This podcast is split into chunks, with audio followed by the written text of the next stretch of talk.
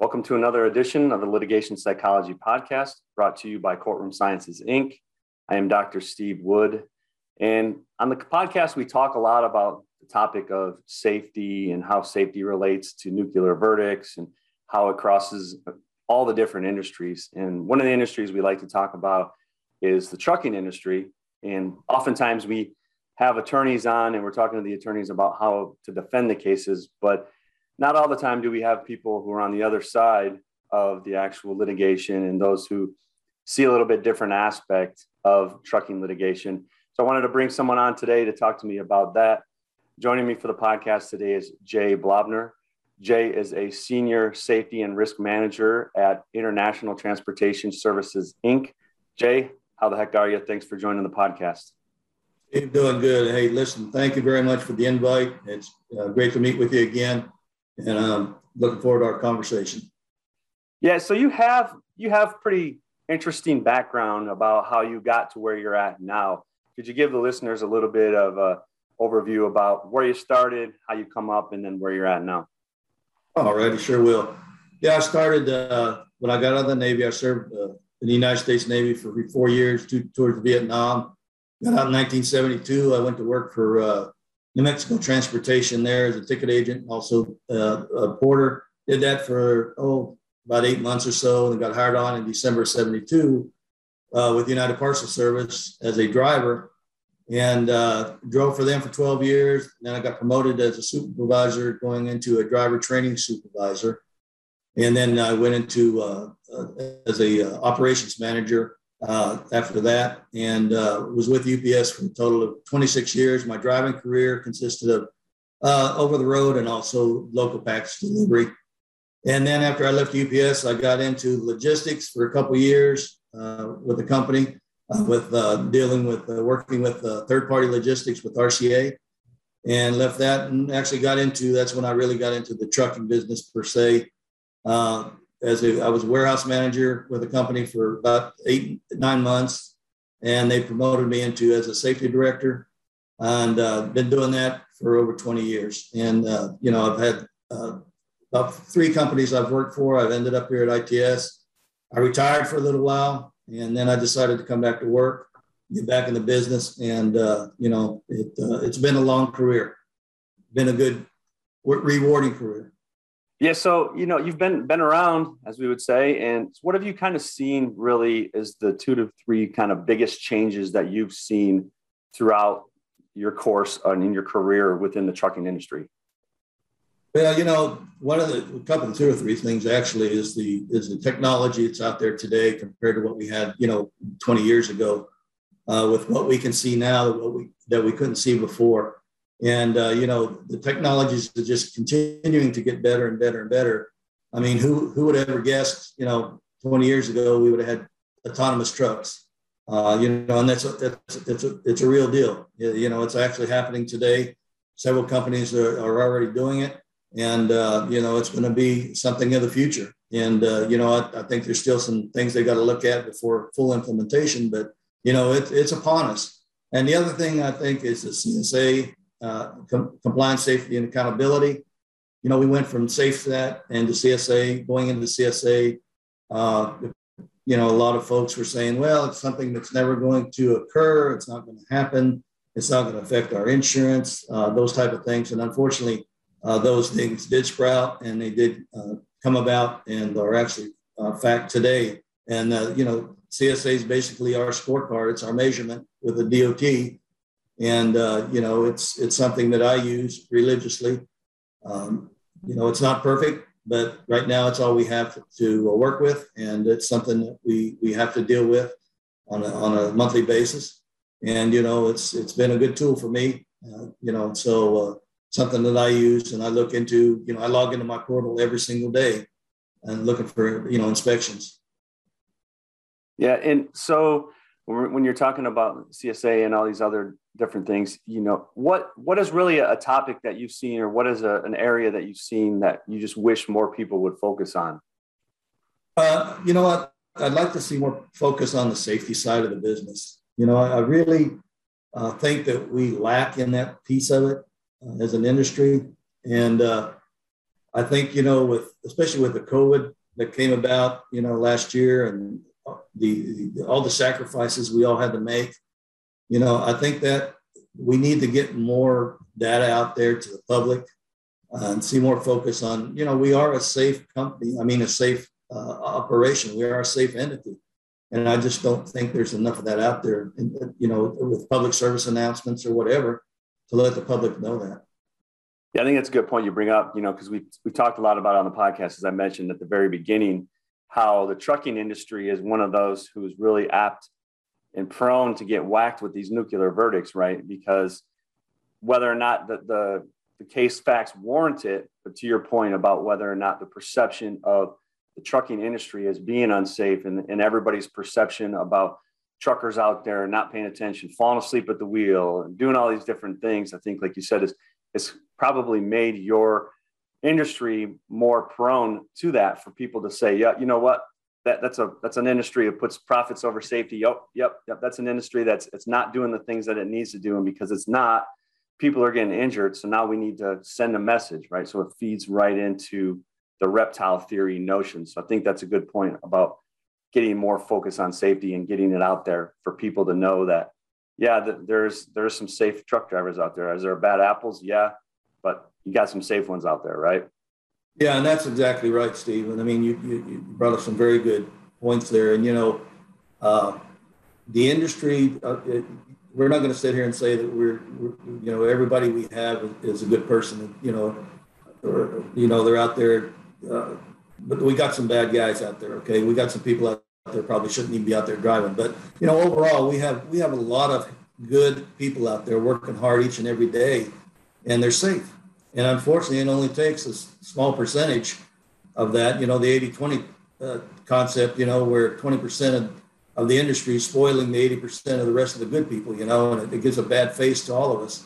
Unfortunately, in in in in the general public's eyes, and also sometimes in the courts. Yeah. What, what do you see then really today as kind of the biggest challenge for you and, and for the trucking industry in general? I'd have to say the biggest challenge is finding uh, good quality drivers uh, that have good backgrounds, clean driving records. It's very, very difficult. Uh, what we have found, we're a small, we're a small company, and uh, it's very difficult for us to hire uh, individuals uh, to get them to come into the door based off of the way that the, the pay scale is today with the larger corporations, the larger you know trucking companies. It's very, very difficult for us as a, as a, as a small company to bring those drivers in. What we attempt to do today, and we've been doing it for a while, is we're attempting to bring our uh, rehires back, drivers that we've had work for us that maybe went off, and we're reaching out to them to see if they'd be interested in come back to work for us. Uh, you know, like everybody else, we've changed our pay scale and we've adjusted that. I think it's it's where you know, it's very comparable uh, to others in the industry. So that's something we're trying to do and, and get our, our, drivers back because the longevity means a lot to us. You know, the, the, the old saying, the longer you have them, the better, safer they are. And I, I'm a firm believer in that. Excellent. You know, and one of the things we've also talked about too is uh, on this podcast is we, we talked a lot about with the defense attorneys and how the defense attorneys prep cases and get ready for cases for trial you know from your perspective in, in your role as, as a senior safety and risk manager you know what do you what is something that you thought hey if i had an opportunity to, to talk to a defense attorney and they came to ask me and they said jay what do i need to know what is the most important thing i need to know when i'm getting ready to come work up this case what would you say to them is, is the most important thing in your opinion? You know, Steve, what I what I think I would say to them is get educated on the business, get educated in the business. I mean, it, whether it's going to a you know through a truck driving school, whatever it may be, get that education, know what the business the business is all about, what our industry is all about, and the kind of people that we have, and you know, that work in this business day to day.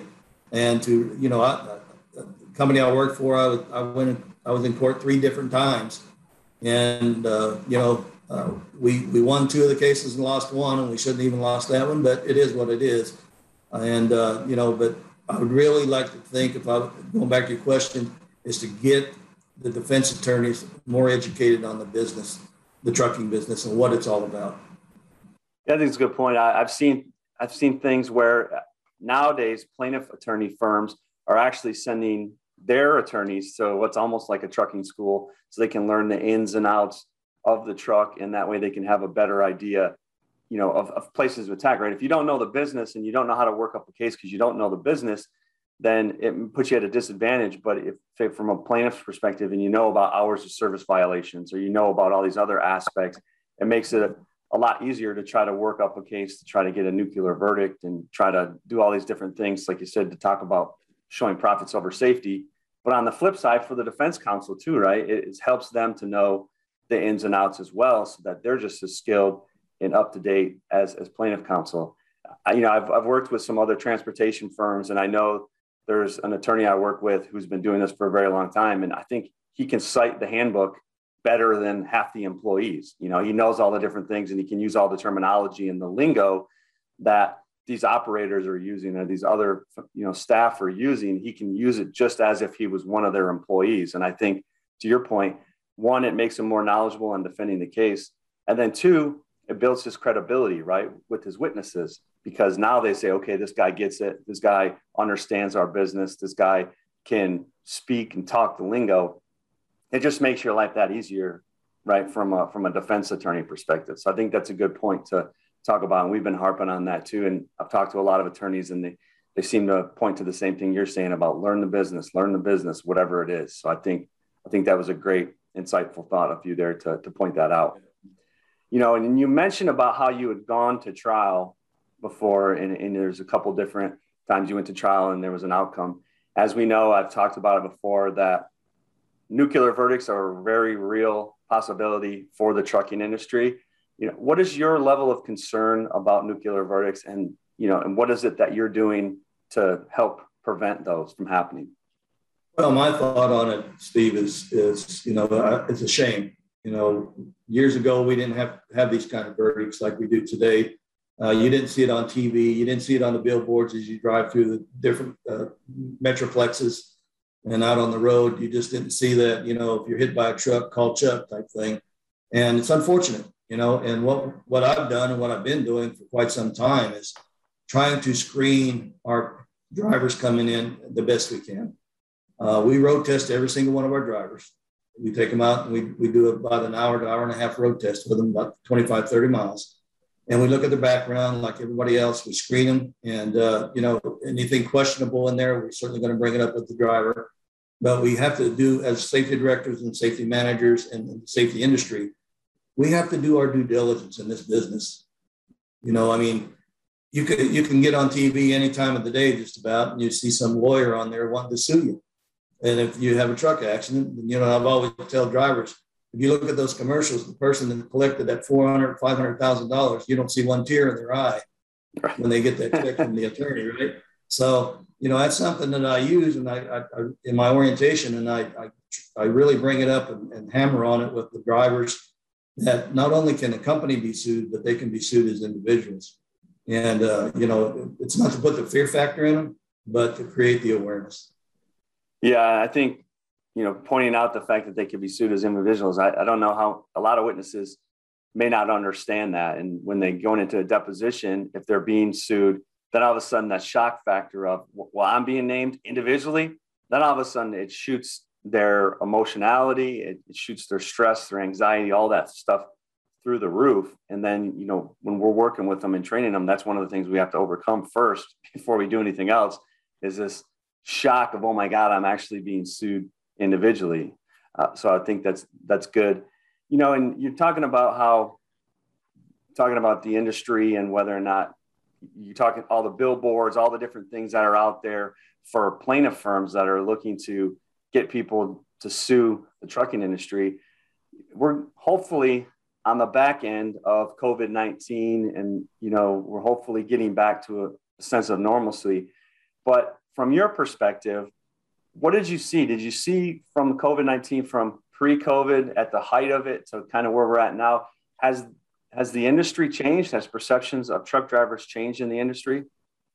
Well, you know, Steve, I, I hope it has. I, I, think it has. You know, I I, I think it, it's created a, a, very good awareness with the public of what truck truck what the trucking industry does and how important trucking is to us you know, and how important it is to this country and to the world.